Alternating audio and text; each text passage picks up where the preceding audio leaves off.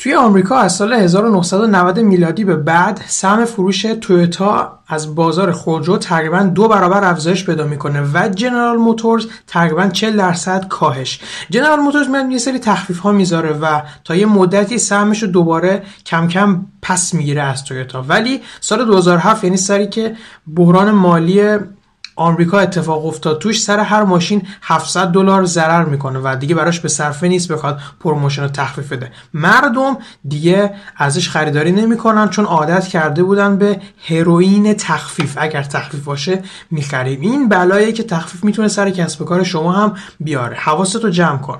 پیشنهاد می‌کنم این ویدیو رو برای یکی از دوستات که خیلی برات ارزشمنده و کسب و کار اینترنتی داره بفرستی و توی ویدیوهای آینده من راهکار جایگزین تخفیف رو به شما خواهم گفت. هرچند که چند تا ویدیو قبلی هم به نوعی به راهکارهای مختلف اشاره کردم که بدون تخفیف فروشت رو افزایش بدیم. مرسی که این ویدیو رو نگاه کردید.